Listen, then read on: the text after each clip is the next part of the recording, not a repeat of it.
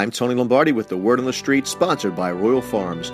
Be sure to ask about the savings and benefits of Royal Farms' brand new rewards program the next time you stop in.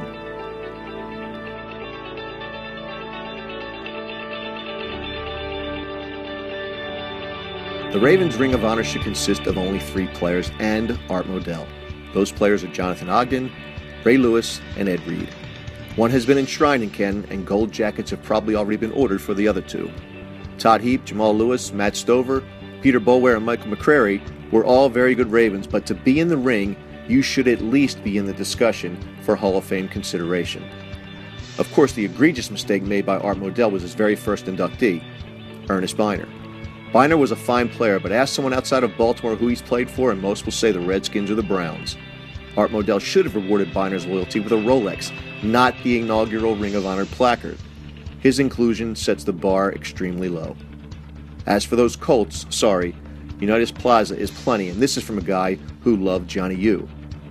Todd Heap, a 2014 inductee, posted good numbers despite being saddled with a ton of terrible quarterback play during his career.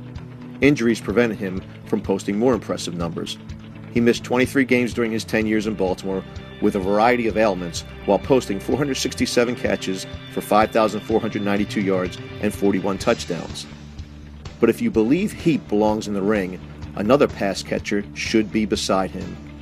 This player caught 471 passes for 5,777 yards and 29 touchdowns while a Raven, and despite his small stature, fearlessness, and physical play, he never missed a game due to injury during his six year stint in purple and black.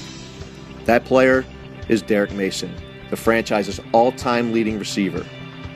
It's too late to manage the ring my way, so if the Ravens are going to do it their way, they better make room for number 85.